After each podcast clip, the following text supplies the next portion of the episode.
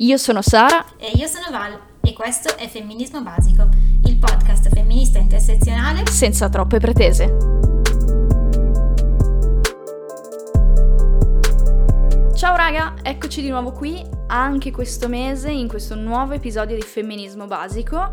Per chi di voi è arrivato qui per la prima volta, Femminismo Basico è un podcast completamente autofinanziato e autoprodotto con la missione di mettere in discussione le convenzioni e le convinzioni obsolete. Cerchiamo di stimolare le coscienze di tutti e soprattutto le nostre e di imparare qualcosa di nuovo. Raccontata così sembriamo anche delle persone serie.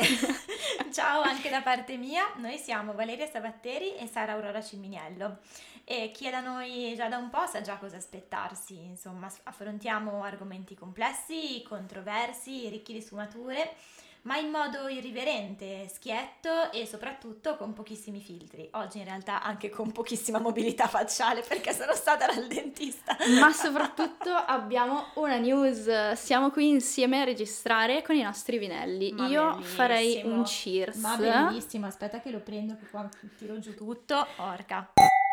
Ah, che bello! Questo qua col sound design sta da Dio. Quindi dai, pochissimi filtri col vino, quindi a sto giro non vi faremo troppi spiegoni. Ah no, aspetta, dai, ripeti un attimo sta parte. Allora, asciugoni ok, ma spiegoni no, dai, spieghino, uno spieghino piccolo. Uno spieghino. Chi è arrivato qui da poco magari non sa che Val è un po' tipo la secchiona della classe e all'inizio di ogni episodio proprio non si trattiene gnafa. E ogni volta lotto per mantenere il suo asciugone sotto i 4 minuti, 5 massimo, dai. Se no la gente s'annoia e perdiamo ascolti, tanto vale andare ad ascoltare quei podcast in cui la gente parla da sola di argomenti a caso. Ebbene sì, secchiona è un proud dal 94, come sai le insegne di quei negozi storici dal 94. E a proposito di date di nascita e di età, è arrivato finalmente il momento di svelarvi il tema dell'episodio di oggi. Val, in realtà è scritto nel titolo. Ok, facendo finta che non abbiate letto il titolo. Con questo principio appunto di demenza senile, in questa puntata parleremo di invecchiamento e del modo diverso in cui l'invecchiamento viene percepito a seconda del genere di riferimento. Perché ci sono poche certezze nella vita, raga, e una di queste è che invecchiamo tutti, anche se in tempi differenti e con ritmi differenti, che si veda poco alla volta oppure così de botto tutto insieme. Tutti noi ci svegliamo ogni giorno un po' più vecchi. E se da un lato è vero che c'è un ageismo di base e c'è per tutti i generi, intendendo appunto ageismo come la combinazione di attitudini pregiudiziali e discriminatori nei confronti delle persone più vecchie, è evidente che c'è una disparità nella percezione dell'invecchiamento tra uomini e donne, perché l'uomo matura, aumenta di valore, legato appunto all'acquisizione di più esperienza, la donna invece invecchia e basta e perde valore legato alla bellezza e alla fertilità. E adesso voi direte, com'è che vi è venuto in mente così di parlare di vecchiaia? Anche se per motivi logistici lo stiamo registrando qui insieme qualche settimana in anticipo, questo episodio uscirà il 1 di maggio e appunto nel mese di maggio compirò 29 anni. Yeah! E è un numero che in realtà mi mette un po' di ansietta perché è l'ultimo col 2 davanti. E ti mette ansia perché ti avvicini alla data simbolica? Sì, ma non solo. Cioè, consideriamo che fino a pochi anni fa una trentenne non ancora sposata era considerata una zitella. Sì, vabbè, lo so, non è che non ho già 30 anni, per la verità non ne ho neanche 29, però faccio come mio papà, se sta ascoltando lo saluto, che si aggiunge anni per abituarsi all'idea e alla fine poi non sa più quanti anni ha. E, appunto, nonostante i tempi oggi siano un po' cambiati, una donna viene ancora caldeggiata a sposarsi e a fare figli prima della data di scadenza delle ovaie, cioè nel senso non è che scadono proprio, sono un po' come i ravioli dell'S lunga con la data da consumare preferibilmente entro i 30 anni, che ti porta a vivere sempre un po' in rincorsa di quello che la società e la tua famiglia si aspettano da te, con questa sensazione un po' latente, ma neanche tanto, di inadeguatezza, come se ci fossero degli obiettivi che non hai ancora raggiunto o per cui sei già in ritardo. Che poi è anche un fatto culturale, tipo le americane in genere a 30 anni sono già al terzo figlio, al secondo matrimonio. Secondo me in Italia, con il fatto che in media ci mettiamo più anni a uscire di casa, quest'ansia, questa paura di essere zitelle, iniziamo a sperimentarla relativamente tardi. Che poi la paura è sempre quella, di sentirti fuori luogo a causa della tua età e di fare cose che la società ritiene inappropriate. Dovresti stare a casa col marito e i figli e invece esci e vai a ballare con le gonne corte. E fondamentalmente la paura di invecchiare, non poter far più le stesse cose che ci piacciono, che ci danno gioia a causa della nostra età. E che dici? Sono stata sotto i 5 minuti con lo spiegone? Ma sì dai, cioè, vedi che quando ti impegni ce la fai. Comunque, assolutamente sì, ti seguo in pieno e mi viene anche un po' da ridere ripensando a un meme che sta circolando sui social in questi giorni che dice tipo, come donna sei sempre o troppo giovane o troppo vecchia per fare le cose, perché essenzialmente l'età giusta per farle è essere un uomo. Che poi fa sempre molto ridere sto meme, fa ridere ma anche riflettere. Io ho detto la mia, ma tu... come lo vivi il passare del tempo? Cioè, lo so che hai un paio di anni in meno di me, però ti volevo chiedere, hai paura di invecchiare o la vivi in modo sereno? Cioè, nel senso, ai compleanni festeggi ancora? Sei ancora contenta del numero a cui arrivi, ti ci rivedi o ti sale un po' l'ansietta perché quel numero inizia a farti effetto? Allora, ti dirò, Val, tu fai gli anni a maggio, sì. Io li faccio ad aprile, che in questo momento che registriamo è praticamente dietro l'angolo, e i miei 25 anni sono finiti, quindi io compirò 26 anni. Quindi inizi ad approssimare ai 30. Esatto, e ti dirò, un po' di ansia ce l'ho, non tanto per il passare del tempo, quanto più per tutta la quantità di cose che ho paura di non riuscire più a fare dopo. Tipo? Perché magari divento troppo vecchia o magari ho delle altre impellenze, io non penso che avrò mai dei figli.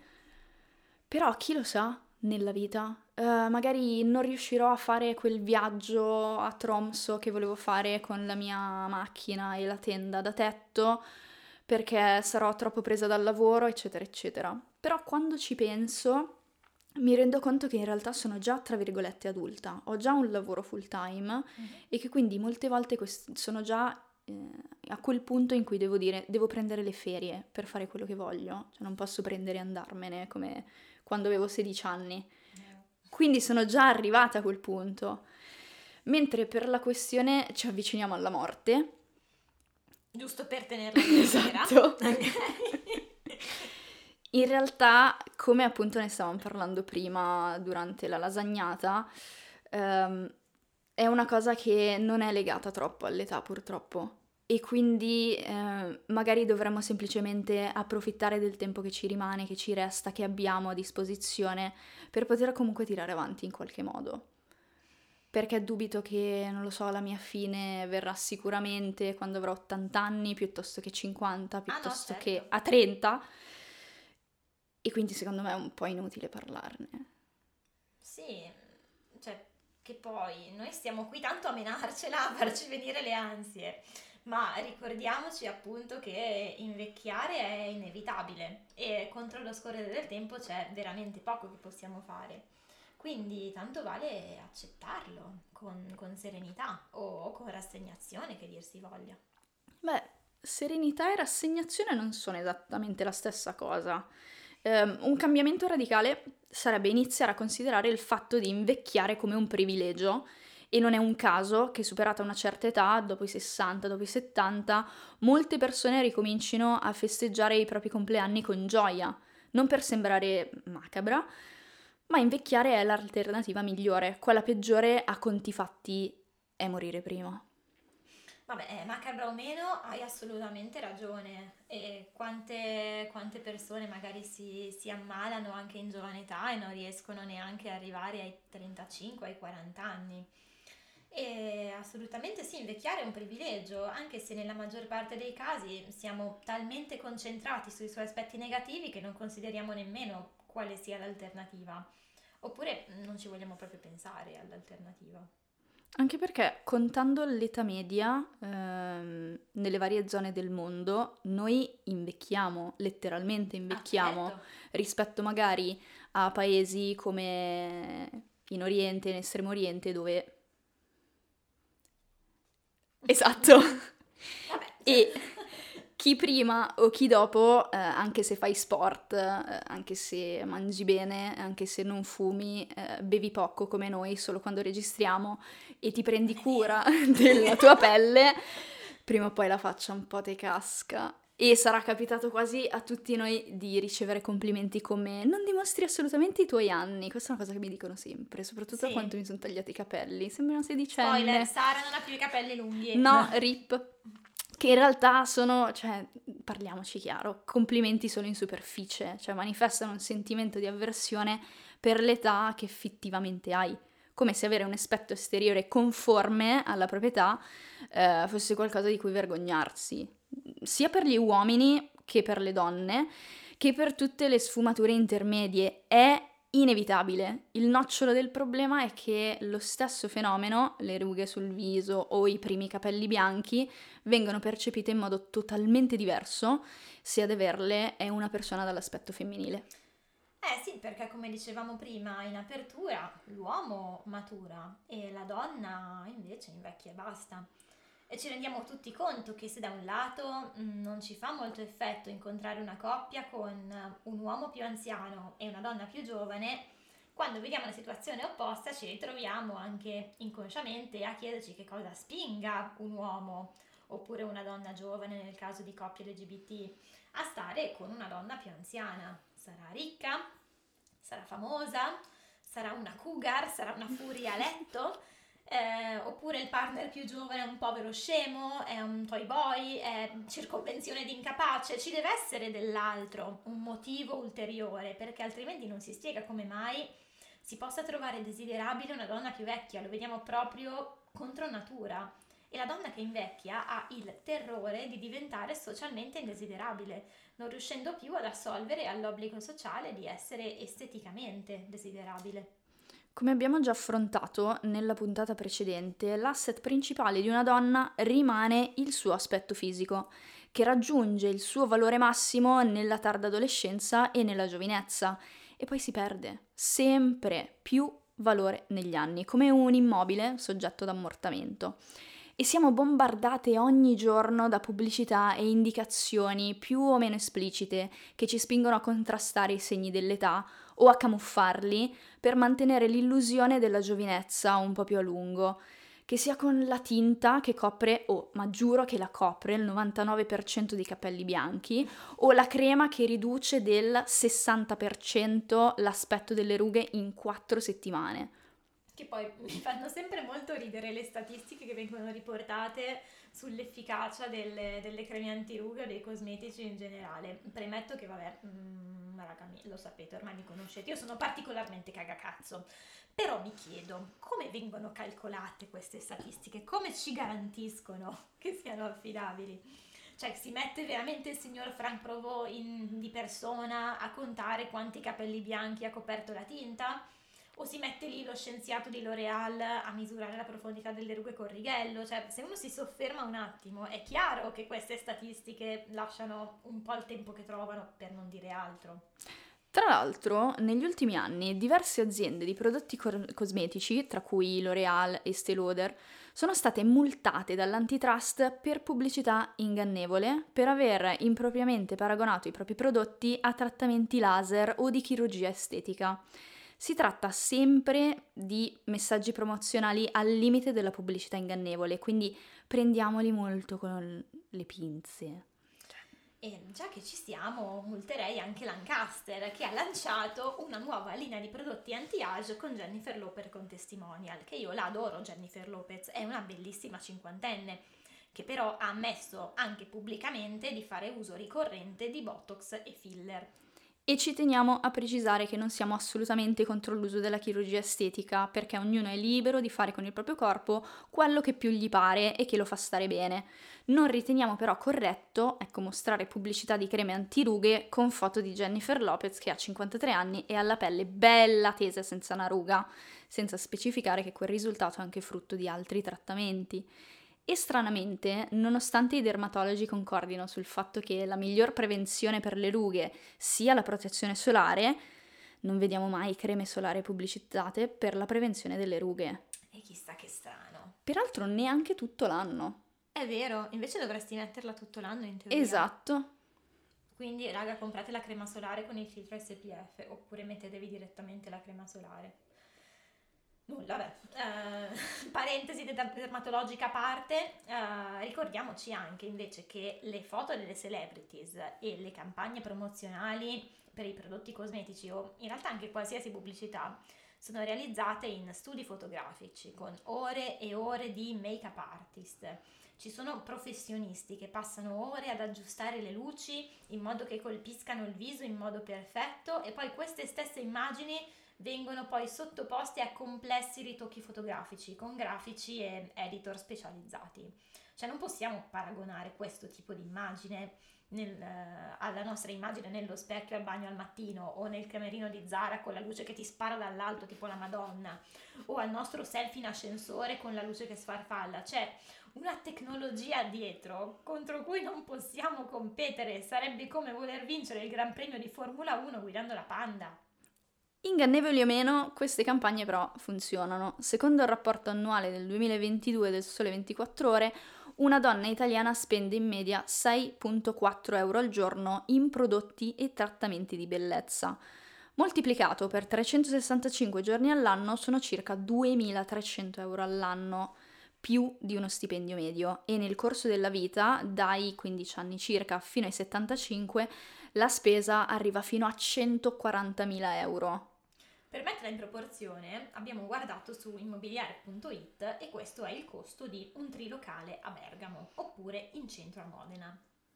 Una cifra senza senso, cioè è la spesa non solo economica ma anche temporale, stiamo parlando di circa mezz'ora al giorno, 365 giorni l'anno impiegati per le pratiche di cura estetica.